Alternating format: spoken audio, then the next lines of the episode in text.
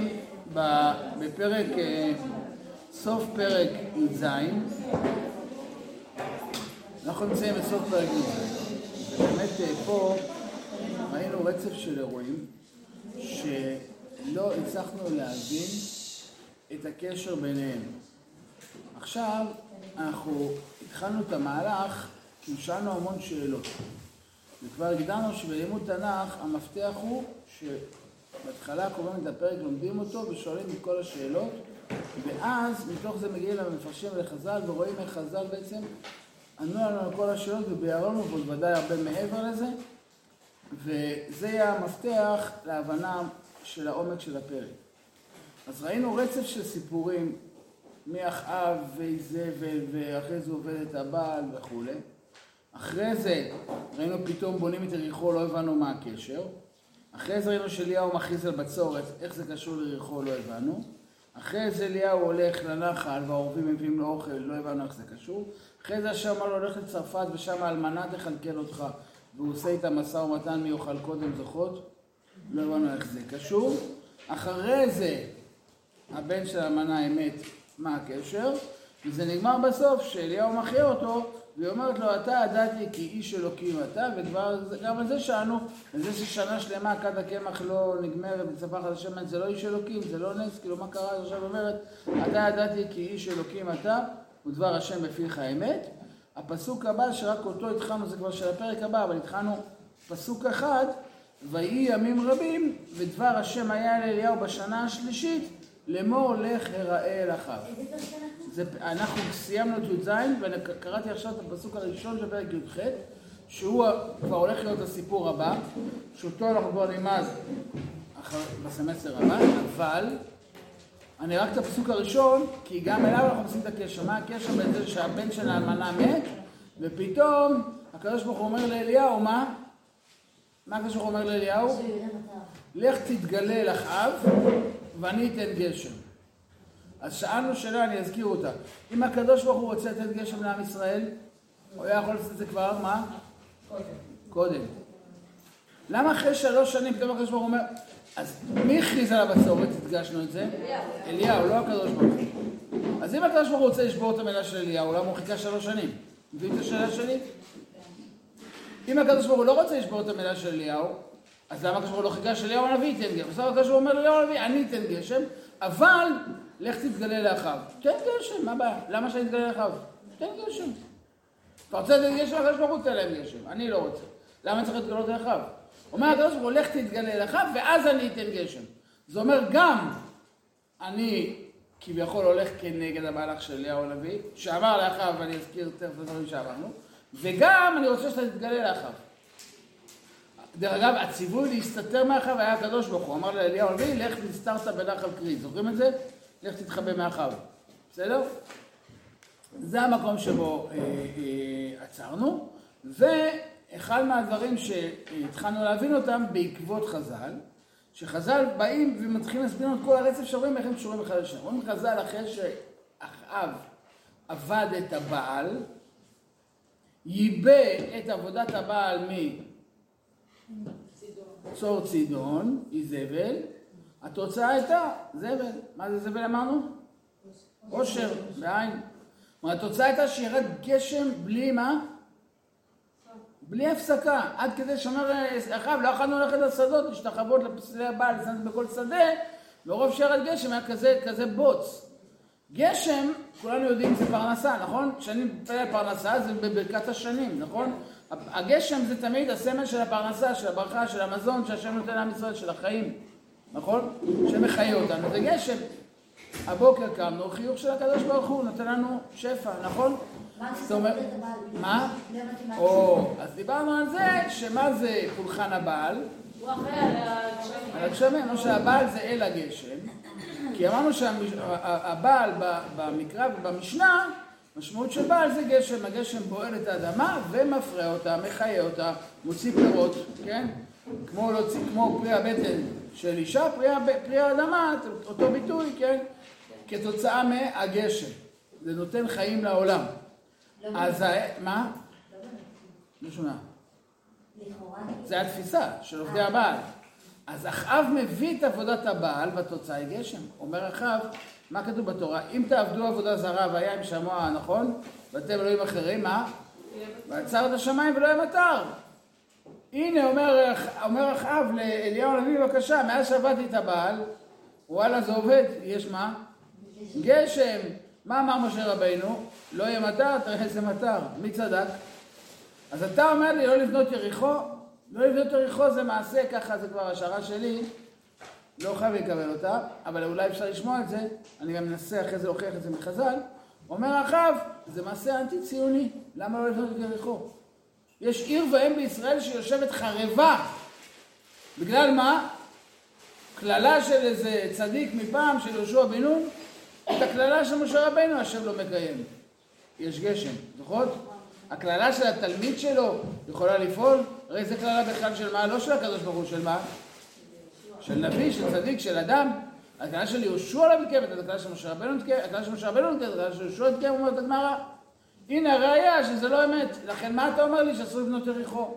אממה, אמרנו בימיו בנה חיאל בית האלי את יריחו. אמרו חז"ל, חיאל היה החבר הכי טוב של אחאב, ובימיו הוא בנה את יריחו, מה זאת אומרת בימיו?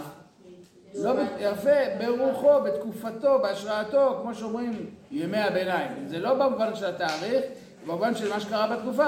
בימיו, כשאחאב מוביל את כל התקופה הזאת בעם ישראל, את כל ההשראה הזאת, את כל האופנה הזאת, את כל האווירה הזאת של עבודת הבעל, מכוח זה העיז, או ההפך, אולי אפילו להגיד אפשר, יזם, חייל את המהלך שאף אחד עד אז לא העז לעשות אותו. ללכת, העז, ללכת נגד יהושע בן נון, ומה לעשות? לבנות את יריחו. בגלל זה שבוע הבא, הולכים לסיור ליריחו. באמת? נהיה הנביא בדרך ואנחנו איתו. אה, כן, לא, לא, בעזרת השם. מה?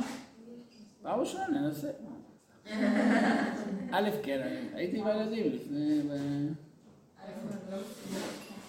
מה? בחנוכה או בסוכות? מה? סוכן לעבוד את השם, סתם, לא, אנחנו לא ניכנס לתוך יריחו, נהיה ליד יריחו.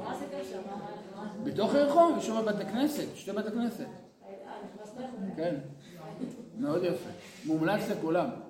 א', יריחו עיר יפהפייה. ברור. מה שאסור זה לבנות את יריחו הישנה, את התל. יריחו העתיקה, כל המסביב, יש יריחו היום. יודעים איפה יריחו העתיקה הייתה? יש משהו תל יריחו. ואנשים גרים שם? לא, זה תל, זה כאילו ארכיאולוגיה. אבל uh, בגדול יריחו עצמה מסביב, אפשר לגור, ונהפוך, אנחנו נהיה בכמה יישובים חשובים, נראה את הדברים, איך היום נלחמים על ארץ ישראל שם, כדי לעצור את ההתפשטות הפלסטינאית, מה שנקרא. בכל אופן, אבל יריחו עצמה עיר יפהפייה, באמת, אספר לכם. בקיצור, אה, אני חוזר חזרה, אז באמת, סליחה, אולי באמת זה מתאים לנו. זאת אומרת, יריחו זה מקום יפהפה. חכו שתראו, טוב, אפשר לראות מבחוץ אבל, רק ביריחו עצמה יש שלוש פארקי מים. שלוש פארק מים. אוקיי. רק ביריחו עצמה. כאילו, זה עיר מלאה מעיינות, מלאה זה, כל העיר... זה מפריע לי, ממש. כל העיר מלאה כאילו בחקלאות, כאילו ירוקה, כי זה ממש ארץ מלאה בנחלי מים, זה משהו יפהפה. זה, תראו את זה, זה עיר קיץ יפהפייה. אז אחאב אומר, לא לבנות את יריחו, סליחה על הביטוי, בגלל הדוסים האלה, כאילו, ולא לבנות את ארץ ישראל, אנחנו ציונים. מה זה הקללה של הצדיק הזה? עובדה שמשה רבינו לא מתקיים, אני בונה את יריחו. מה התוצאה? כל הבנים, כל הבנים של חיאל מתים, בדיוק כמו שבאים אליהו ואחאב לנחם את חיאל בשבעה. זוכרים את זה? כן. כך אומרת הגמרא. למה אליהו הגיע לשם? אליהו לא מגיע סתם, הוא יודע שאחאב הולך להגיע, והוא מגיע כשאחאב מגיע. ואז מתחיל שם ויכוח. מי צודק? אחאב שעובד את הבעל, או אליהו שמוכיח ואומר, הנה, הנה קהילת יהושע התקיימה. אומר אחאב, בבקשה, אז תסביר לי את הגשם. אומר אליהו, אה, אתה אומר שקהילה של נביא לא מתקיימת? בבקשה. עכשיו תשובה ראשונה על השאלה ששאלנו. אתה אומר שקהילה של נביא לא מתקיימת? הרי מה אומר אחאב? זה אפילו לא השם, זה רק נביא קילל, נכון? אני נביא? חי השם אשר עמדתי לפניו. מה זה עמדתי לפניו? אני שליח שלו? כן. נכון? כשאני עומד לפני מישהו זה אומר שאני חייל שלו, נכון? אני משרת שלו, שליח שלו? הנביאים הרי הם שליחי השם. יש מפרשים שאומרים שהמילה נביא זה בשביל זה שהוא מביא כל הזמן את דבר השם אל העם. בלא מעט מקומות במקרא הנביא נקרא מלאך. יודעות את זה? לא נותן את הדוגמאות. יש כמה מקומות שהנביא נקרא מלאך. נכון? למה? כי מה פירוש המילה מלאך? שליח. קודם כל זה שליח. יש גם מלאכי שמיים בזה, בסדר? אבל מלאך זה מה? שליח, וישלח יעקב מלאכים לעשו אחיו וכו' וכו', כן? זאת אומרת, מלאך זה שליח. אומר אליהו, חי השם אשר עמדתי לפניו, אני שליח של השם, אתה אומר שאין כוח אפילו למשה רבנו, בטח לא לשלוחי השם לגזור גזרות, אז הנה אני גוזר. מה אני גוזר? אין גשם. אומרת הגמרא, מאותו רגע מה? אומרים זה הפסוק, מאותו רגע מה? אין גשם. מה הסיפור הבא? אל נחל כרית. נכון? שהשם אומר, תסתתר בנחל כרית, כי אחריו ירצה להרוג אותך, נכון? אבל שאלנו, אז למה הקדוש ברוך הוא מצווה את העורבים להביא לו מה? למה דווקא רובים? לחם ובשר, למה דווקא עורבים? כן. למה לא... צריך דוב פנדה חמוד כזה, אני יודע, משהו, לא יודע, איזה חיה משעשע, תוכי, לא יודע, משהו, כי העובדים הם חייב לא הכי נקודה. מה מבטאים ההורים? עכשיו תראו את הגמרא. אני נמצא במקור אחד, בסוף הפסקה השנייה. מיד, ויאמר אליהו התשבי מתושבי גלעד, חי השם אלוקי ישראל. ואמרנו אליהו הנביא מגיע לאחאב מהגלעד עד יריחו, קוטות, אמרנו איפה זה הגלעד? אזור סוריה היום, בצפון צפון. מהגלעד הוא מגיע ליריחו בשביל להודיע לאחאב את זה, חי השם אשר עמדתי לפניו וכולי, אם יהיה טל או מטר כי אם לפי דברי. ואז אנחנו התפעלנו, למה אליהו אומר לפי הדבר, לפי הדיבור שלי, מה הוא רוצה להגיד? אני אני? לא, כי הרי זה הוויכוח. מה אומר, מה אומר אחאב? קללה של משה רבנו מקיימת, שזה קריאת השם. קללה של מה? של נביא. יכולה להתקיים? אומר אליהו הנביא, בוא אני אראה לך שיש כוח, לא רק, ודאי לקדוש ברוך הוא, אבל לא רק לקדוש ברוך הוא, לנביאי השם יש כוח. לפי דברי לא יהיה גשם, בוא תראה, אתה אומר שלקדוש ברוך הוא אין כוח, בוא תראה אם לי אפילו כשלוחי השם יש כוח. אני אומר שאין גשם, אומרת הגמרא, שימו לב, לסוף הפסקה השנייה, בארחמה, מה זה בערב? ביקש רחמים, או בלשוננו, התפלל, הבו לאוקלידא דמיטרא, נתנו לו את המפתח של הגשם, קם ואזל. נתנו לו משמיים אחרי שהוא התפלל את המפתח של הגשם, מה עשה אליהו במפתח? הלך. סגר, והלך. ומאותו רגע מה? אין גשם. אין גשם. ויזבר השם אליו לאמור, לך מזה, ופנית לך קדמה ונסתרת בנחל כרית. והעורבים יבלוך בשר בוקר. שואלת הגמרא, שאלה שגם אתם שאלתם, שימו לב בחזלונים על הכל, מאיכה? מאיפה העורבים הביאו לו לחם ובשר, לחם ובשר? הרי אנחנו מדברים על שלוש שנים של מה? בצורת. קשה. בצורת מביאה למה? לרעב. לא רק שאין מים, שום דבר לא צומח. לא צומח, אנשים מביאים. מאיפה יש לעורבים להביא לאליהו גורמה? כל יום שתי סעודות, לחם ובשר, בשריות, מאיפה? עונה הגמרא תשובה פשוטה. אמר רב יהודה אמר רב, מבי טבחי דאחאב, מהמטבח של אחאב. למי נשאר לחם במדינה? למלך. הם הביאו מהמטבח של אחאב. אז העורבים כל יום היו באים למטבח של אחאב, גונבים, עורבים יודעים שהם עורבים גונבים, גונבים בשר ולחם, מביאים לאליהו הנביא פעמיים ביום שתי סעודות בשריות מהשולחן של אחאב. מה אתם אומרות על זה? מה? מוזר. למה מוזר? זה לא... מה? אין לכם שאלות? כאילו, השם יכול להביא לך אומרים לסגור. א' שלנו למה זה קרובים? למה אחאב, אולי הסברתי עכשיו, כי היחידי שנשאר לו עוד מה לאכול זה אחאב, זה אני יכול להבין, כן? לך, מאיפה יש להם? לא, במדבר של אחאב. דווקא. אבל סתם אני שואל, הבן אדם עובד עבודה זרה. הנביא אוכל מה... כן, זה לא קשה. לא כשר. בטח לא חלק. לך תדע. איזה- איזה רב נתן שם הכשר למטבח של אחאב. קשה, לא? מאוד. שאלה. דרך אגב, בירושלמי מה כתוב, אתם יודעים? מהמטבח של יהושפט. מי זה יהושפט? מלך יהודה שהוא היה צדיק גדול. יהושפט היה אחד המלכים הצדיקים. עכשיו נדבר מהמטבח של יהושפט. אבל הבבלי אומר מהמטבח של אחאב. הוא גם יכול להגיד מהמטבח של יהושפט, הבבלי יכול לומר מהמטבח של אחאב. איך אליהו הנביא אוכל מטבח של אחאב? תמוה, נכון? אם הייתי מציע לכם מנה בשרית, מילא דגים, אבל מנה בשרית מהמטבח של אחאב הייתם אוכלים? מה אכפות? נכון? איך זה יכול להיות? מבין את השאלה? גם למה דרך אה, גניבה? או, מה הולך תמוה נורא, נכון? כן. אז, אומרת הגמרא, תקשיבו להמשך. כיוון דחזה דאיכא צערא בעלמא, כיוון שראה הקדוש ברוך הוא שיש צער בעולם. שיש צער בעולם, כתיב וידבר השם אליו לאמור, קום לך צרפתה. כיוון שראה הקדוש ברוך הוא שיש צער בעולם, אז הוא אמר לו, לך לצרפת. עכשיו אני מז- מזכיר לכם שהיו שני שלבים.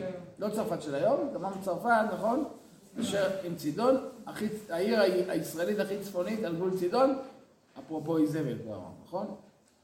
ואז שאלנו למה לצרפת? הנה ציוויתי שם על אישה אלמנה לכלכלך, נכון? למה אישה אלמנה? למה לצרפת? אז הוא מגיע, הוא רואה אותה על פתח העיר, הוא עושה ניסיון, נכון? הוא אומר לה, תני לי מה? מעט מים. היא הולכת להביא לו, אומר טוב, תביא לי גם לאכול. אז מה היא אומרת לו כשהוא אומר תביא לי גם לאכול? נשאר לי רק, מה? כף אחת של קמח וכמה טיפות של שמן. אני הולכת להכין פיתה קטנה, לי לבן שלי, נאכל את זה ונמות. כאילו לא נשאר כלום, זהו, אנחנו הולכים למות מרעב, גמרנו. למה הקדוש ברוך הוא שולח אותו לאישה אלמנה לכלכל? כיוון דחזה דאיכא צערא בעלמא. יש צער בעולם. תראו את מקור, אנחנו נתחיל מהשאלה של העורבים. מה מבטאים העורבים? מה מסמלים העורבים? נו, מה עורבים יש לנו בתורה? איפה יש לנו? יפה. יש לנו עורב בתורה בתיבת נוח. תסתכלו במקור שמונה. וישלח את העורב, ויצא יצוא ושוב, עד יבושת המים מעל הארץ. זוכרים את זה? כן. זה קשור? מה הקשר בין העורב של נוח אלינו? אה, שהוא שלח אותו להביא אה, משהו ש...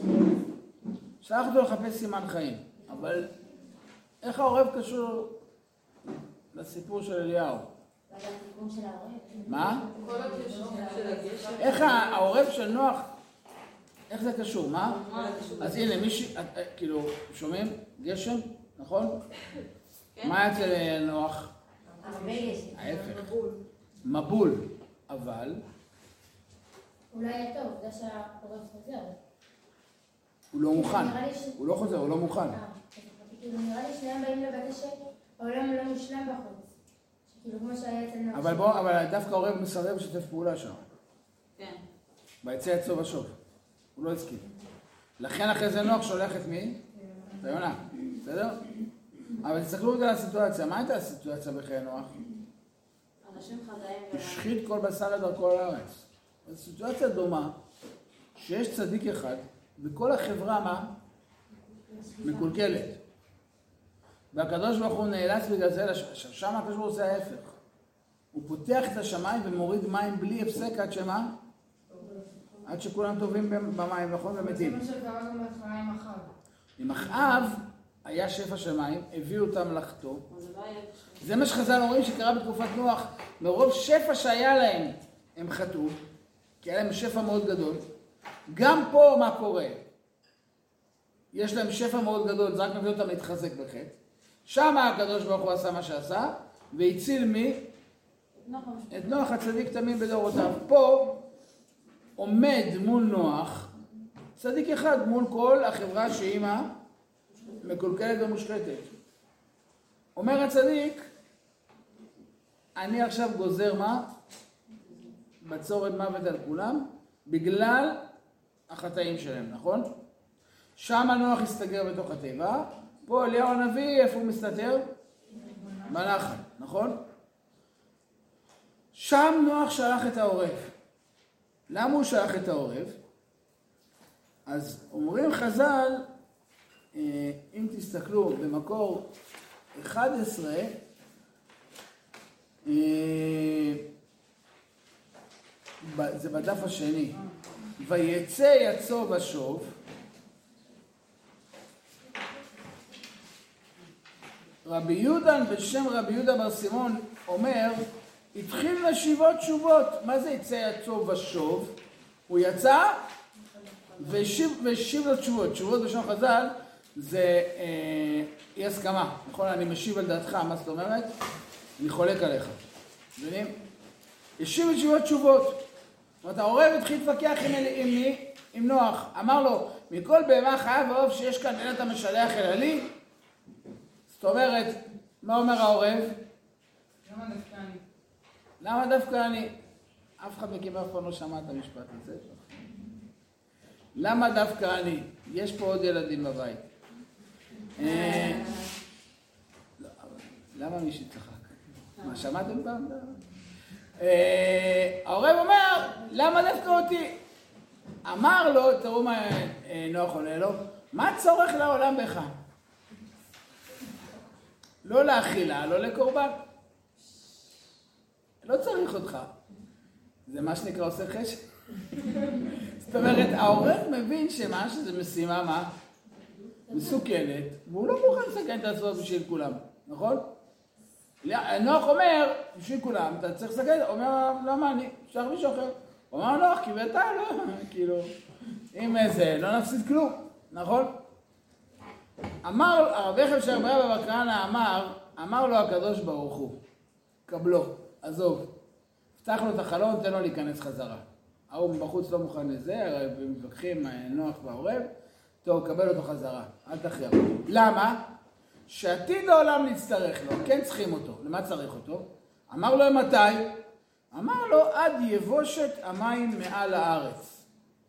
כתוב ויצא יצוא ושוב, עד יבושת המים מעל הארץ, נכון? יהיה תקופה שהמים יתייבשו מעל הארץ. מה זה? עתיד צדיק אחד לעמוד ולייבש את העולם. יעמוד צדיק אחד מזה, הנביא ייבש את העולם, לא יהיה טיפת מים, ואני מצריחו לו, עדה עוד הכתיב, זה מה שכתוב, והאהובים הביאו לחם בשר בוקר, לחם בשר בערב. זאת אומרת, מה? אומר הקדוש ברוך הוא כן יצטרך אותו, מתי? לא עכשיו שיהיה שפע של מים, בעתיד שיהיה ההפך, מה יהיה? המסורת הייתה רק בארץ, נכון? כנראה, כן. אבל העולם מבחינתנו זה עם ישראל. אומר הקדוש ברוך הוא, אני צריך אותו בשביל עם ישראל, למה? אני צריך אותו בשביל להציל את הצדיק, מי זה הצדיק? שיבש את העולם, מי הצדיק שייבש את העולם? הצדיק שייבש את עם ישראל, הכי ייבוש שהיה מעולם. שלוש שנים טיפת גשם, לא היה דבר כזה בעם ישראל אף פעם, גם ברגעים הכי קשים. מי זה? אליהו הנביא, אז אני צריך את העורב, הוא יעזור לו. למה הקדוש ברוך הוא צריך לעשות את העורב? כי נוח אומר, אני לא פותח לו את החלון, שישאר בחוץ, שימות, הוא לא זה, כן? מה הקדוש ברוך הוא צריך אותו, למה צריך אותו? בשביל אליהו הנביא צריך אותו, למה צריך אותו בשביל אליהו הנביא? עד יבוש את המים מעל הארץ, נכון? צדיק אחד יבש את העולם, אנחנו נצטרך אותו בשביל לחיות אותו. אבל למה דווקא עורב, שוב? מה זה? או, למה דווקא עורב? אז א', הזוהר הקדוש אומר, הזוהר הקדוש אומר דבר מדהים. הוא אומר, עד יבוש את המים מעל הארץ, נכון? תסתכלו בפנים. רואות שאת הפסוק הזה, עד יבוש את המים מעל הארץ? מצאתם אותו? כן. שורה אחת, שתיים, שלוש, ארבע, חמש מלמעלה, סוף השורה. רואות עד יבוש את המים מעל הארץ? כן? רואות את המשפט הזה? כן. תקראו את המילה יבושות מהסוף להתחלה, הפוך. תשבי. תשבי. אומר הזוהר הקדוש, עד יבוש את המים, עד שיבוא תשבי. ואז תצטרך את האוהל. עתיד צדיק אחד לעמוד מזה, אליהו עתיד, אז צריך אותו. השאלה היא עכשיו, למה עורב? למה עורב? אומר המדרש תנחום התירוד, מקור 12. ומניין שעורב אכזרי על בניו. שנאמר מי יכין לעורב צידו כי ילדיו אל אל ישבהו, יטעו לבלי אוכל. מי ייתן לילדים של העורב אוכל? למה? כי הם, הם צועקים אל השם, יטעו, הם מחפשים אוכל, אין להם. וכן הוא אומר, לבני עורב אשר יקראו, אנחנו רואים את זה כל יום בתפילה, נכון? לבני עורב אשר יקראו, מה זאת אומרת, למה דווקא בני עורב קוראים?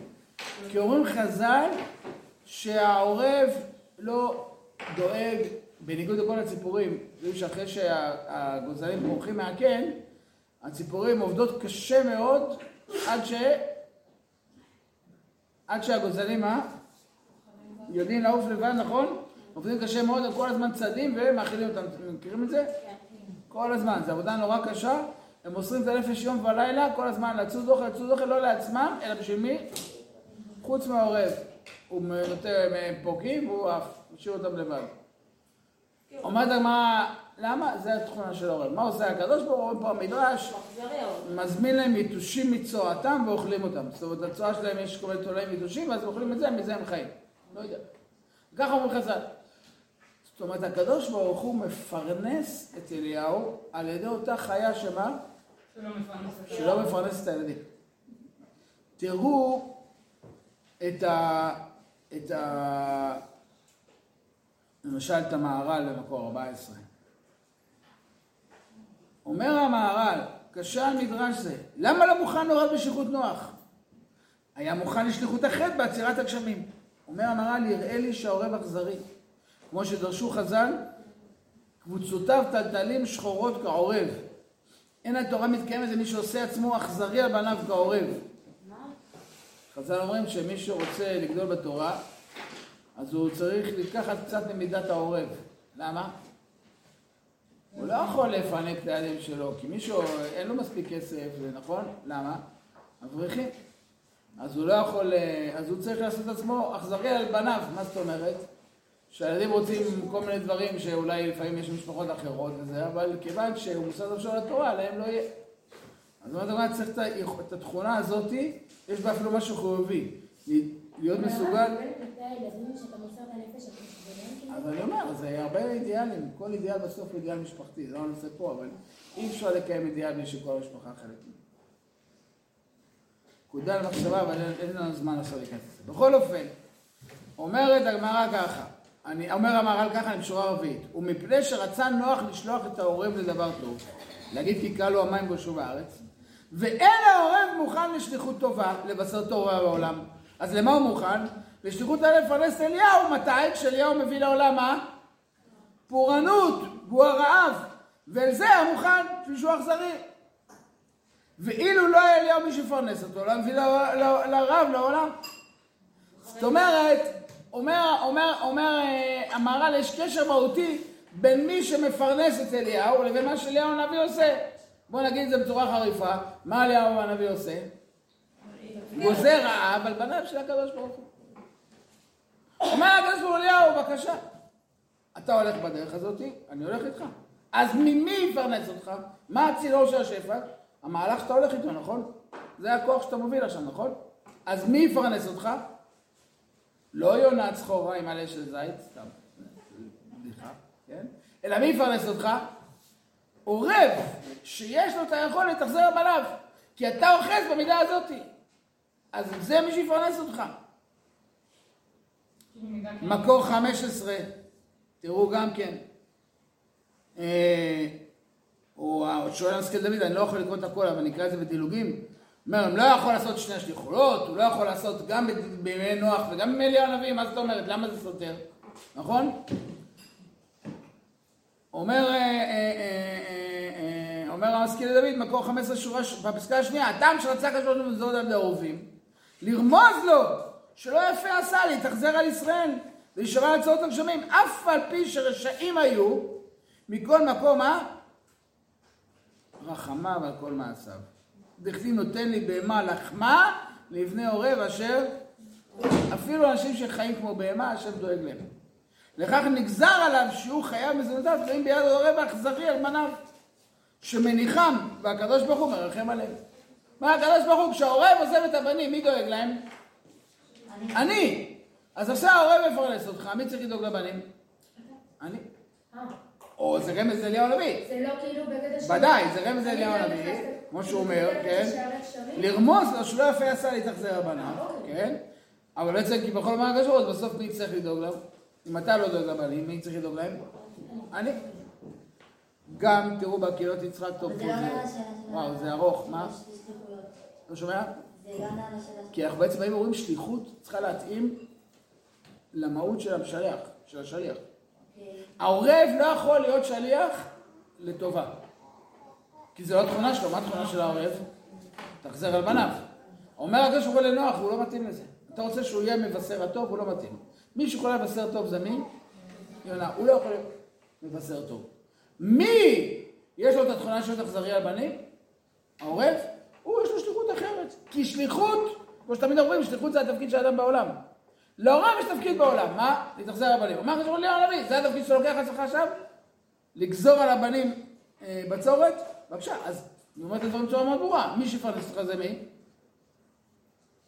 הולכים הכוח הזה, הולכים השפע הזה, הולכים עם המהלך הזה. העורב יפרנס אותך, מבינים?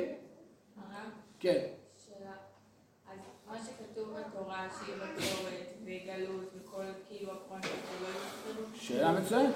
יכול אליהו הנביא צודק, הרי התורה בעצמה אומרת, אם תעבדו עבודה זרה, מה? יהיה בצורת. אז אליהו הנביא צודק, זה מה שצריך לקרות. כאילו השם הוא עושה את זה ועשה את זה במהלך ההיסטוריה, אז למה כשהשם עושה את זה זה בסדר, כשאליהו עושה את זה זה לא בסדר? נכון. אז איך אנחנו מבינים את ה... זה איך אנחנו. מבינים את המהלך זה הזה? השראה, השראה זה כאילו... לא, יש מצב שזה בסדר שהוא עשה את זה, אבל עדיין זה אכזרי. אם היה, נראה אם יש זמן, נקרא את מקור 16. בסדר? הוא ארוך פשוט. אבל אתה יכול לעשות לדבר עם זה, כי עברנו על ה... 16? כן. כי זה כאילו בדיוק המדרש, זה אותו... מי וצריכים... טוב, בואו בוא נעשה תכף זה, ואז נחזור לשם. אה, אבל תזכירי לי, בסדר? יש פה גם רבי נחמן מאוד עמוק.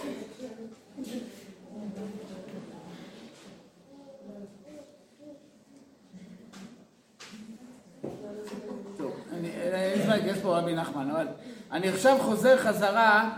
אה, אה, ל- לגמרא. אז אנחנו מבינים שהקדוש ברוך הוא רומז לאליהו הנביא מה? אתה מתאכזר על הבנים של הקדוש ברוך הוא, נכון? שנה שלמה אין גשם, בסוף השנה הנחל מתייבש. אומר הקדוש ברוך הוא, לך לצרפת, ציוויתי אלמנה לכלכל אותך. למה? שאלנו למה צרפת? למה אלמנה? חושב שזה מובן. אלמנה ויתום זה אנשים שאין מי שידאג לילד הזה. כי מה? אין אבא. אומר הקדוש ברוך הוא, כאילו מה, אין לילדים האלה אבא? אין עם ישראל אבא? בוא אני אראה לך שכשאתה גוזר את הגזרה הזאת, זה מגיע לרשעים. אבל יש בעם ישראל גם מה? יש גם אלמנה כזאת, שלא נשאר לה כלום והיא עדיין מוכנה מה? להתחלק איתך. יש יתום כזה צדיק, עם הבן שלה. וזה הבן שלה, והיא לא יכולה לדאוג לו, אין לו מה לאכול. אולי בגלל זה גם חשבתי, כמו שאומר לו, הולך לצרפת. כי כשאליהו הנביא צריך ללכת מיריחו לצרפת, הוא בעצם חוצה את מה? את הארץ, ואז הוא יכול לראות... כל ממלכת ישראל. הרי ממלכת ישראל, כמו שאמרנו, משתרעת מי באמת? אה, אזור אה, אה, סוף נחלת בנימין, פאתי השומרון, כמו שאמרנו נכון, מאזור שילה, משתרעת משמה עד הצפון, עד סוריה. אז כשהוא יוצא ומתחיל ללכת מיריחו, הוא בעצם חוצה את כל ארץ ישראל לאורכה עד הקצה שלה. הוא אומר לך שהוא תחצה את כל ישראל, ואתה תראה בדרך מה קורה. אתה תראה הרבה רשעים שגם נידון לשם, אבל תראה גם מה? גם צדיקים שסובלים. זאת אומרת, הקדוש ברוך הוא שולח את אליהו הנביא לשם, והוא אומר לו, כמו שאמר לו, האוהבים לכלכל אותו, ממשיך כאילו השיעור של הקדוש ברוך הוא. עכשיו, אלמנה שאין לה מה לאכול תכלכל אותך. אבל זה גם אכז- זה לא אכזריות שהיא מעדיפה לאליהו בן שלא מכירה מה הילד שלה? לא, ההפך. כשהוא ביקש ממנה את זה, אז היא אמרה לו, תקשיב, אני יכולה לתת לך, אבל אין לנו יותר, זהו, אנחנו נמות. היא באמת הציבה את הדילמה הזאת. ואז אליהו אומר לה, כד הקמח לא יכלה, נכון? עכשיו, כשאליהו אומר לה, כד הקמח לא יכלה, הוא עושה את הנס הזה, נכון? ואמרנו, אוקיי, עכשיו אליהו חי שם בבית, והיא רואה את הנס יום יום. עדיין היא לא אומרת, אתה ידעתי כי איש אתה, נכון? ואז מה קורה? אחרי עוד שנה, שנה ראשונה בנחל, אורבים. שנה שנייה, אלמנה ו... נכון? אין טיפת גשם, טיפה. הארץ מיובשת. כולם מתים. ואז מה קורה? מת בן האלמנה, נכון? מה הקשר? וגם ראינו שהיא מאשימה אותו, נכון? זוכרים מה היא אמרה לו? באת אליי להזכיר עווני. היא מבינה שאם הבן שלה מת, מי אשם בזה? זוכרות שראינו את זה? מי אשם בזה? אליהו, איך? תראו את הגמרא. שוב תראו חז"ל עונים על הכל. אומרת הגמרא, כיוון דחזה, אני שוב חזרתי למקור אחד, עכשיו הפסקה האחת, שתיים, שלוש, ארבע. פסקה אחת, אה, מקור אחד, פסקה רביעית. כיוון דחזה דאי קצרה ועלמא, כתיב הידוע השלם, קום לך צרפתה, וכתיב אחד הדברים האלה, חלה בין האישה בעלת הבית. אז שוב, אחר הדברים האלה, כבר הדגשתי את זה אז, זה לא מה. אחרי זה, כי אז לא צריך לכתוב את זה, ברור זה אחרי זה, נכון? אלא, סליחה, אחר הדברים האלה זה בעקבות הדברים האלה. בעקבות זה, סליחה, שאליהו חי עם האלמנה שם שנה שלמה, נכון? ועדיין אליהו הנביא מה? לא חוזר בו, אז חלה בין האלמנה. למה? מה הקשר? אומר המדרש ככה, אומרים חז"ל. באי רחמה למי תלה או קלידא דתחיית המתים. ברגע שהוא חלה ומת הבן, ואומרת לו האלמנה, באת אלי להזכיר רבני, אתה אשם בזה. אומר אליהו הנביא לקדוש ברוך הוא, התפלל אליהו הנביא, באי רחמה, התפלל הקדוש ברוך הוא אליהו הנביא, אליהו הנביא לקדוש ברוך הוא, ואומר לו, תן לי בבקשה את היכולת מה לעשות? להחיות את הבן הזה. תן לי את המפתח של תחיית המתים. אומרת הגמרא, אמרלה, ענו לו משמיים, שלוש מפתחות לא נמסרו לשליח. אתה שליח של השם?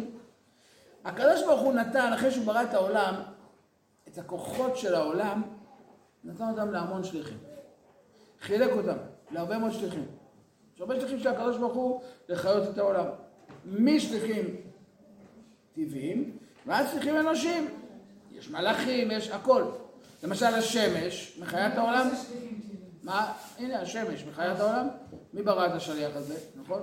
הרי השם הוא שליח של השם לחיות את העולם, נכון? יש גם מלאך שממונה על הפרנסה ומלאך ש... נכון? יש כל מיני, אז יש שליחים לקדוש ברוך הוא. אבל יש שלוש מפתחות שהשם לא נתן לשליח.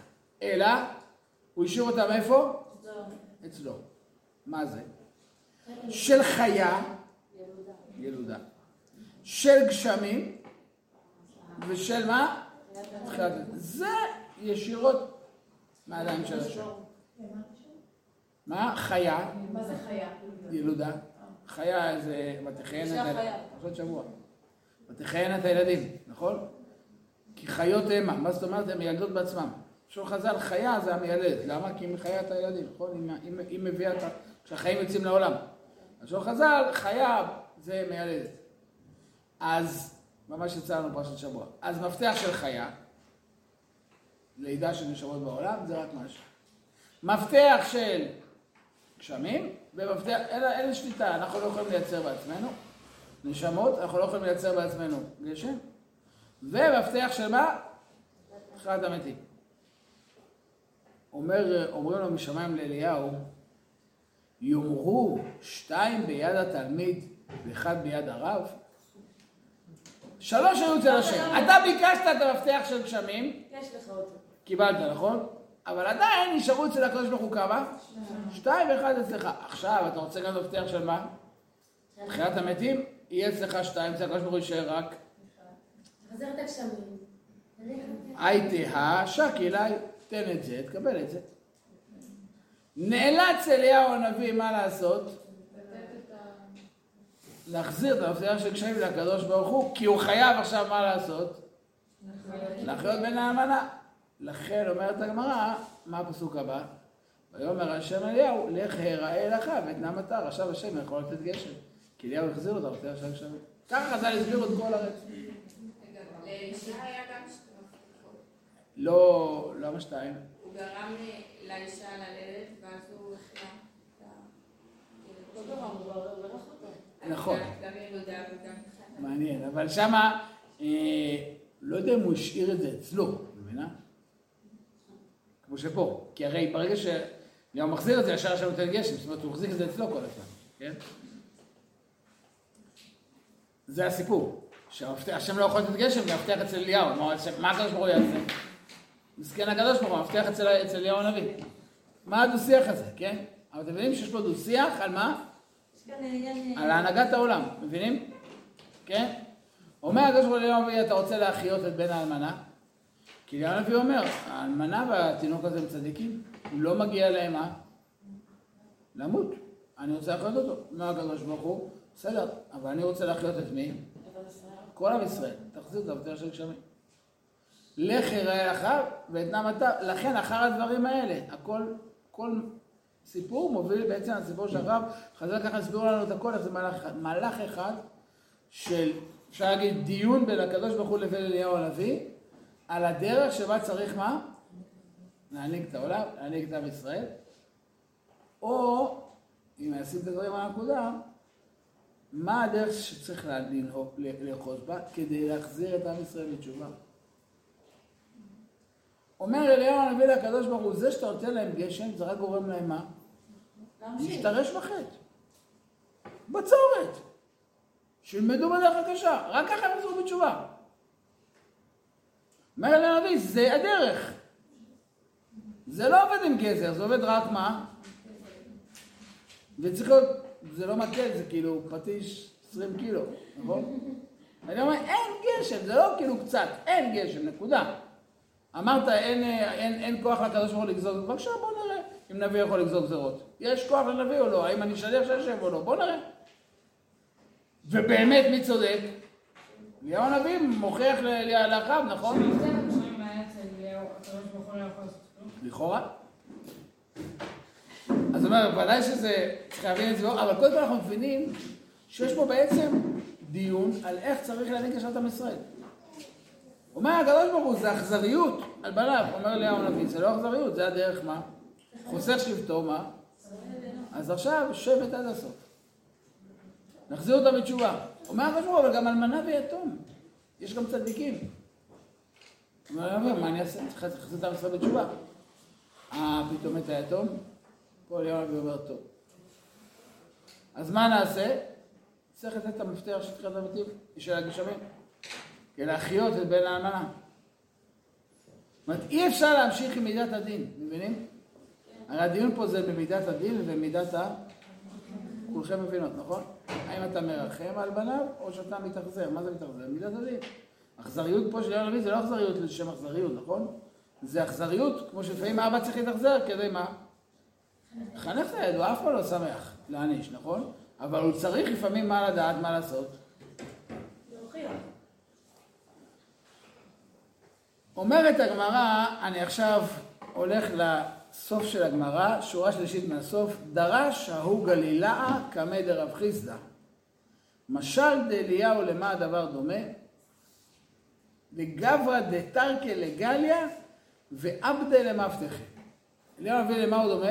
לאדם שטרק את השער, נעל אותו, ומה?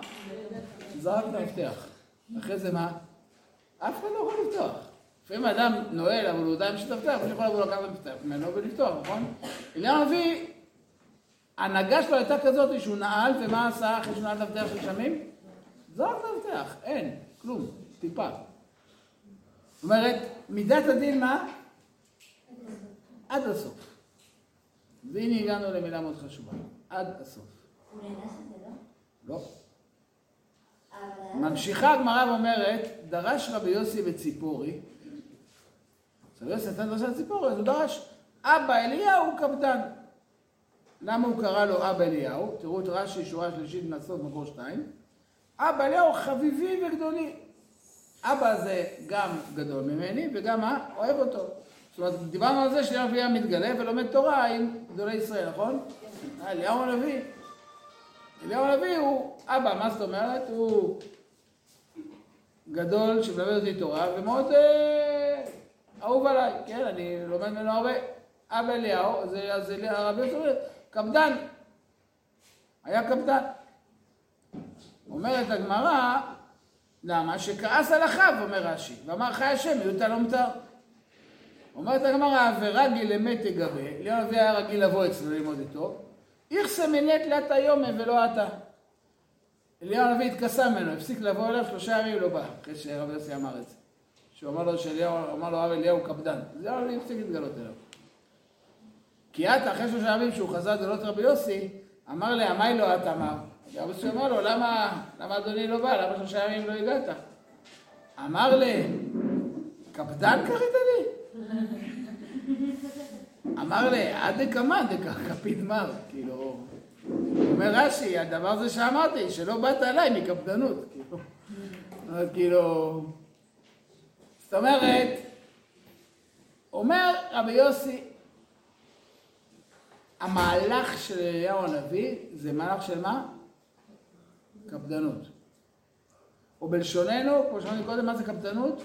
מידת הדין, נכון? אדם שהוא קפדן, זה אדם שאצלו הכל צריך להיות מה? בדיוק. זה מה שנקרא מידת הדין, נכון? אין עיגולי פינות. למשל, רואים ייקוב הדין את... הדין מגיע להר. תתארגן קצת. לא, הוא מגיע להר, מה הוא יעשה? חור בהר ויצא מצד שני. הוא לא יארגן. מבינים? הדין יודע רק את האמת המוחלטת. נקודה. אומר רבי יוסי אליהו הנביא, זה האמת עד הסוף, כמו שאמרתי. מה זה הסוף? מוחלט. אמת מוחלטת. אין מקום למה? לטיפת גשם. אומר הקדוש ברוך הוא, קצת רחמים? לא. אומר אליהו הנביא, סוגרים את השער וזורקים את האבטח. לא פותחים אפילו בהפסקות. זאת אומרת, אליהו הנביא, הדרישה שלו מעם ישראל זה מה? עד הסוף, בדיוק. טוטאלי. הרי קפדנות זה לא רק מידה שלילית, נכון? קפדנות זה מה? אתה יודע מה, שאתם מחפשים לא יודע בדיוק מה, בעל מקצוע שיתקן לא יודע בדיוק מה את הנזילה במטבח. אתם מחפשים אינסטלטור קפדן, למה? כי אם הוא יעשה את זה כאילו בערך, אז תוך חודש הכל מתחיל מחדש, נכון? אתם רוצים מישהו שמה, שהוא עושה את זה, זה מה? עד הסוף. מסכים איתי? נכון? קפדנות יכולה להיות מאוד חיובית, אבל לפעמים גם כן, אומר הקדוש ברוך הוא, אי אפשר. אלמנה ויתום. יש פה דיון אמיתי על מה הדרך בהנהגה של כיתה שמשתוללת. או של דור שיוצא משליטה. אתם לא מכירים דברים כאלה, בסדר, אבל יכול לקרות. דורו של אחאב. מבינים? דור שיש בו שפע לא רגיל כלכלי. שהולכים לסופר יש הכל. כולם טסים פעם בשנה לחוץ לארץ. שפע. לצידון, מה? התרבות הזאת מביאה איתה המון שפע. נבואה שנצרכה, מה ההנהגה? הקדוש ברוך הוא מעניק בדרך מסוימת, הוא אומר ליאו הנביא, לא עובד. הם רק הולכים ו... צריך עכשיו מידת הדין. למסור את הנפש בשביל להחזיר אותה בתשובה, מידת הדין. למסור את הנפש אני לא אומר סתם, כי האחאב מה הוא רוצה? זה כבר פרק הבא, אני לא עוסק בזה, אבל אנחנו יודעים למה הוא צריך להסתתר אליהו הנביא, כי האחאב מה רוצה? אליהו הנביא מוכן. אין לו בעיה שיהרגו אותו אליהו הנביא. הוא הולך לבד נגד כל עם ישראל. נראה לי רוב עם ישראל, מי שמצליח את האדם אליהו הנביא היה הורג אותו, מסכים איתי? כולם מתים ברעב. אבל זה אליהו הנביא, למסור את הנפש, שעושה את המצווה בתשובה, ואומר אליהו הנביא, זה לא עובד. כל ההתחשב בהם לא עובד. עכשיו יש רק דבר אחד שיכול לעבוד. מה? מידת הדין. זה האמת, המוחלטת. צריך לומר, כמו שכתוב בתורה. עכשיו אני אומר, אנחנו שומעים פה את הדיונים עם הקדוש ברוך הוא, נכון? תראו, אני רוצה להוסיף פה את המלבים בדף, בקובץ השני, לא בקובץ של חז"ל, אלא בקובץ של המפרשים. תראו איך מסביר המלבים את הדברים. אומר המלבים ככה, למה באמת הקדוש ברוך הוא נתן להם גשם? שאלה ששאלתם, תראו את התשובה המופלאה של המלבים, זה הקובץ שנקרא פרקי אליהו, מלכים א' ס"ז י"ז, מקור תשע. בסדר? יש לכם את זה? זה רש"י בראשית חלק ח'. סליחה? רואים את המלבים? מקור שש. זה למטה, בלמטה של הדף. דף בודד. לכם מקור תשע? דף בודד. אה, דף בודד זה... זה היה פעם זה. כן, אחרי... אחרי- לדעתי באותו שיעור. אה, דף שכתוב עליו פרקי אליהו, מלכים א', בראשי תיבות. רואים את זה? בסדר? תנסו שיהיה כל שתיים. הוא דף שמתחיל במילים ספר חומת תנ"ך. בסדר? לי זה שזה הדף השלישי שקיבלתי. כן. אה, כן. אני שומע, שומע. אה, סליחה. שאני בשעה בדיוק שלך. זהו, אז אני עכשיו חייב לסיים. בואו בואו נרוץ. בסדר, תמצאו את זה, מצאתם את זה? תודה רבה. בסדר? יש לכם? הבא. אני קורא עכשיו, תקשיבו. אומר המלבים ככה: אין ספק כי המעשה הזה עשה רושם גדול. וכל העם שמעו ויראו, ואחאב התאמץ להכחיש זה ויקלוט במקרה. אני מדלג. אז מה התשובה? למה באמת השם נתן גשם כשהם עבדו עבודה זרה? שורה הרביעית של המלבים, אולי התשובה לזה. תשובה מופלאה שהרבנים תקשיבו טוב. כי עונשי התורה הם רק בעת שישראל תחת ההשגחה האלוקית, שאז המטר הוא השגחי. כמו שכתוב, הם שמות וישמעו מצוות, אתם מתאר אצלכם. אז בעת יעזבו את השם, תסור בהם השגחה, ולא יהיה מטר השגחי. אמנם, מאחר שברוב גילוליהם, מה זה גילוליהם? עבודה זרה, נעשו גירויי ארצות, שרה מהם ההשגחה לגמרי. הארץ נמסרה בימי אחאב אל הטבע והמערכה, מערכה זה חוקי הטבע, מערכת הטבע, לא יחויב שייפסק המטר הטבעי באובדן גילויים, כי הטבע תעשה כמנהגה, ואין לה קשר מעשה בני אדם, שזה רק אצל השגחה, ולא אצל הטבע. כאילו... זאת אומרת, אומר המלבים, זה שהקדוש ברוך הוא עוצר את הגשם שאתם עושים עבירות, זה זכות, זה מדרגה, לא כל אחד זוכה לזה. כמו הצהרת. מה היה כמו הצהרת? זאת אומרת, זה שיש כזאת השגחה פרטית. כשאנחנו רואים לפעמים רשעים שמצליחים, ואתה רואה צדיק שכל עבירה שהוא עושה ישר נענש. אנחנו אומרים, מתי את הרשע הזה אלף עבירות ולא נענש. איך זה יכול להיות? הוא אומר, אומרים תשובה מאוד יסודית. מערכת ששכר ועונש כזאת היא אדוקה. שהאדם מקבל את השכר והעונש שלו צמוד למדרגה הרוחנית שלו אונליין, מה שנקרא היום בלשוננו. שאם אתה מתפלל טוב, אתה מצליח, לא מתפלל טוב, לא מצליח. שיש כזה יחס בין, המ... בין עבודת השם שלך לבין התוצאות במציאות, לחיות בכזה מדרגה, זה רק אם אתה בן צדיק. אדם רגיל לא כל כך מהר מקבל כזה יחס צמוד של הקדוש ברוך הוא. ככל שאתה יותר צדיק, ההשגחה על שני צדדיה, גם השכר וגם העונש, הם מה? כל כך הדוקים. זה השגחה הכי מקרוב שיש. ככל שאדם פחות, השם הולך ומה? מתרחק. או יותר נכון, צד אמת, לא השם מתרחק, מי מתרחק? הוא. כשאני מתרחק, אז על, תחת איזה חוקים החיים שלי מתנהלים? ששם השם נעלם, שנותן למערכת לנהל את עצמה. שם הקדוש ברוך הוא באמת לא כל הזמן. הרי זה המצב למשל של אומות העולם. פה בארץ השם, כל עבירה מיד נענשים למשל, ביחס לחוץ לארץ. למה? כי עיני השם אלוקיך בה, מה פירוש עיני השם אלוקיך בה? השגחה, עין. שיש השגחה בארץ ישראל. פה אני מושגח לגמרי, חוץ לארץ, גם השכר, גם העונש. אומר המלבי, אומר אליהו, אתם, אתם נראים כמו גויים. אתה מסתכל במדינת ישראל, אתה אומר, אתה, אנשים אומרים, וואו, אתה יכול להיות בכל מיני ערים במדינת ישראל, לא להגיד שמות, ולהרגיש שאתה באירופה.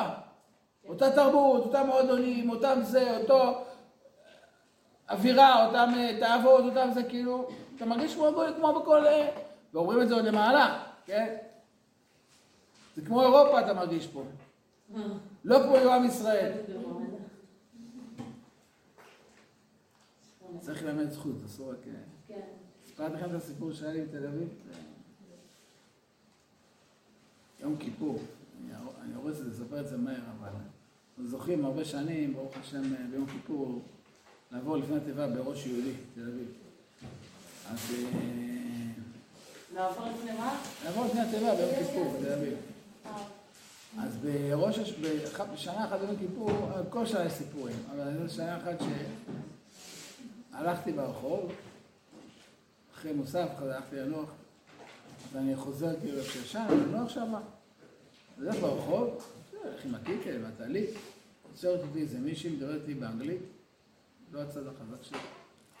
אה, בקיצור, היא אומרת לי, תגידי, מה... מה, מה קרה היום?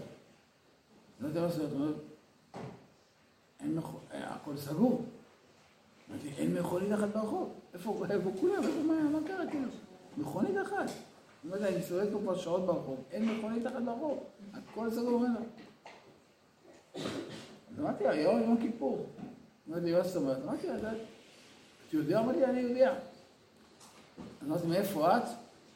איזה מדינה בדרום אמריקה, לא זוכר, זה היה ברזיל, לא זוכר משהו, מקסיקו, לא זוכר מה זה, אבל אה, דיברנו אנגלית, כאילו, לא, אני ספרדית בכלל. בקיצור, אז היא אומרת לי, אז היא אומרת לי, אמרתי לה, זה יום כיפור, אתה יודע מה זה? מה זה יום כיפור? אני גם אה, באתי מ... אני יודע מה אמרה לי, לא זוכר איפה, וגם אני ביום כיפור הייתי הולך לבית הכנסת. יהודייה? אבל כן, הייתי הולך ביום כיפור לבית הכנסת, אבל כאילו, איך זה שאין מכוניות ברחוב?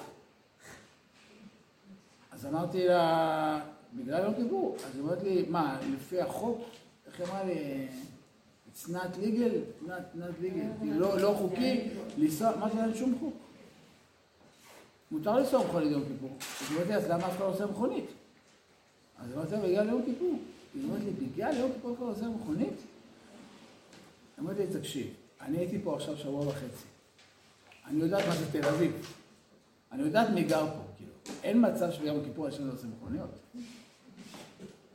היא כאילו, היא חשבה שאני מרמה אותה. היא אמרה לי, זה בטח לא חוקי, אסור. היא חיפשה את המשטרה שתופסת את מי שנוסע מכונית. כאילו. אמרתי לה, לא, יום כיפור.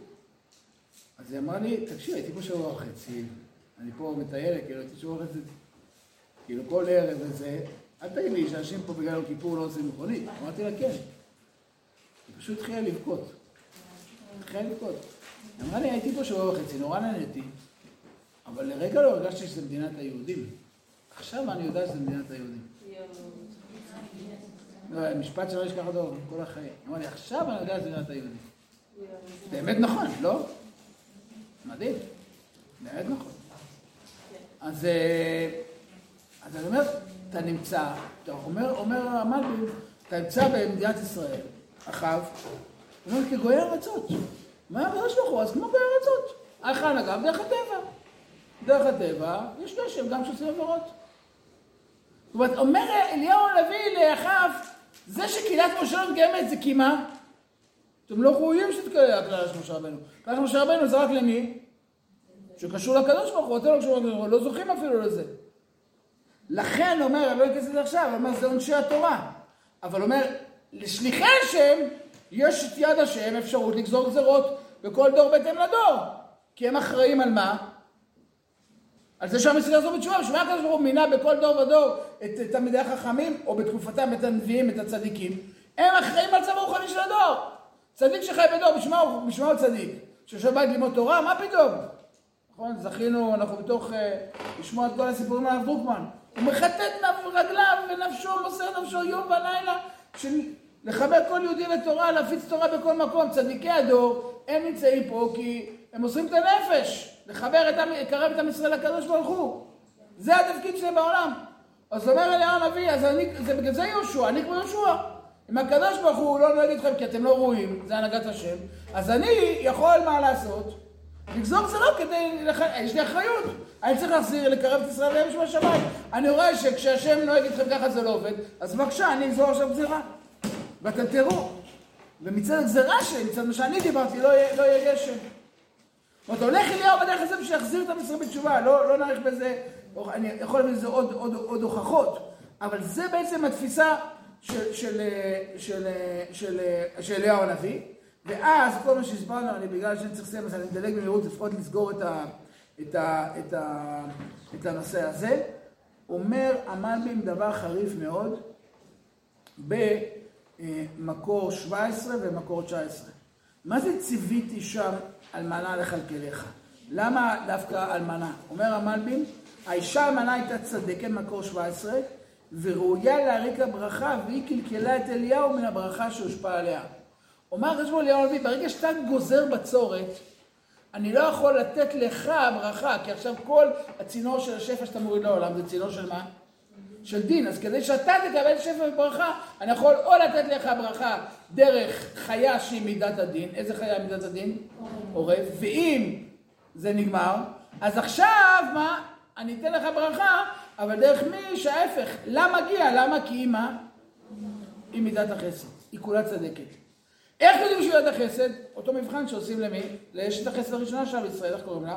רבקה. באים אומרים לה, תנה, גם מלאכת תשקה, עושה לי הנביא אותו, אומר הקשור, אני צריך למנות מישהי שהיא כולה חסד כדי לשבור את הדין שלך, שלפחות תוכל לכלכל אותך. אומר לנביא, אז אני אלך לצרפת ואני אחפש מישהי שהיא כולה חסד, ואז הוא עושה לה את מבחן החסד. מה מבחן החסד? תני לי לאכול קודם. למה תני לי לאכול קודם? כי היא הצינור של השפע שצריך להשפיע עליו, מבינים? אז הוא אומר בעצם, אומר הקדוש ברוך הוא, מי שזוכר בסוף ראינו שם קריאו וכתיב, ויעתר השם לא ולה או לה ולא, זוכרים את זה? כן. כי בעצם זו השאלה, מי פה קיבל את השפע? השפע ירד בזכות אליהו או בזכותה? מבין. האם זה לא ולה, או מי הגורם, מי התוצאה? זו נקודה עמוקה, מה הקדוש ברוך הוא תסתכל? בדרך הזאת תסתכל, כל השפע שלך מגיע דרך האלמנה, כי מידת החסד. ואז שחלה בין האלמנה, עכשיו אליהו הנביא כבר לא יכול להמשיך באכזריות. הוא חייב את תחיית המתים, שזה מידת מה? הרחמים והחסד, נכון? תחיית המתים, מבינים? אומר הקדוש ברוך הוא, עכשיו אתה צריך לבקש את המפתח של תחיית המתים, כדי לא מידת החסד. אליהו הנביא צריך לעשות את המפתח של גשמים. עכשיו הוא אוחז מידת החסד, מחיה את בן האלמנה, ואז אומרת האלמנה לאליהו הנביא משפט, אתה ידעתי, כי איש אלוקים אתה. זוכרים מה שאלתי? נכון? אתה ידעת כי איש אלוקים אתה, מי ששמה לב, אלוקים זה מידת ה... אבל תקשיבו, אתה ידעת כי איש אלוקים אתה, הוא דבר השם בפיך האמת. דבר הוויה, י' כו' כ', י' כו' כ', איזה מידה זה? עד עכשיו ידעתי שאתה איש אלוקים. עכשיו אני רואה שאתה יכול לאחוז גם במידת הרחמים וגם להחיות. לא רק להמית, אתה יודע גם מה? זה דבר השם בפיך אמת. רק מידת הדין זה לא אמת. להיות מסוגל לכל רגע זה לא אמת. אבל אנחנו אמרנו, רגע, זה האמת המוחלטת! אומרת האלמנה לא, אתה ידעתי, אחרי שאתה גם ראיתי שאתה גוזר, אבל שאני רואה שאתה גם מה? כי הרי תקעת הקמח לא תכלה, אמרנו, זה לא היה מכוחה של אליהו, זה היה מכוחה של החסד של מי? אומר אמרנו, מכוחה של החסד של מי? של האלמנה, נכון? הצדיקה, נכון? אז אומרת אמר, לא ידעתי שאתה גם יכול לאכול את החסד. עכשיו שביקשת את המפתח של תחיית המתים, אני רואה שאתה יכול גם כן להחזיק את המפתח של החסד, אתה ידעתי כי איש אלוקים אתה. ודבר ההוויה, דבר הרחמים בפיך, אמת. זה כבר אמת, שתי הדברים ביחד. אומר הקדוש ברוך הוא לאליהו, לך הראה לך נא ואתנם אתר. אז עכשיו שיש לך גם את הדין גם החסד, הולכים להחזיר את הגשם לעם ישראל. למה לך הראה לך וזו רק השאלה האחרונה שנשאר לנו כדי לענות על כל השאלות שלנו. כי אומרים מפרשים, אם הקדוש ברוך הוא נותן את הגשם בלי אליהו הנביא, אז מה יוצא? כל השיעור של אליהו הנביא, להראות לאחיו שהוא יכול לגזור וכולי, נכון? היה חילול השם, היה בצירוף שאליהו הנביא, אליהו הנביא לא יכול לעשות כלום. הנה, השם בסוף שובר לו את המילה, הוא אומר הקדוש לא, לא, לך תראה אל אחיו, ותגיד לו בבקשה, אני לקחתי, אני מחזיר. שיהיה ברור באמת שמה, שדבר השם מפיך האמת. אבל שאתה יודע גם לגזור בצורת, ואתה יודע גם מה? לכן לך רחב ותענית את המטר, אבל אתה תראה רחב. אני לגמרי איתך, אבל זה צריך לעבור דרכך. אבל עכשיו נותנים גשם. זהו. זה כבר אנחנו נמשיך, בעזרת השם, בסמסטר הבא.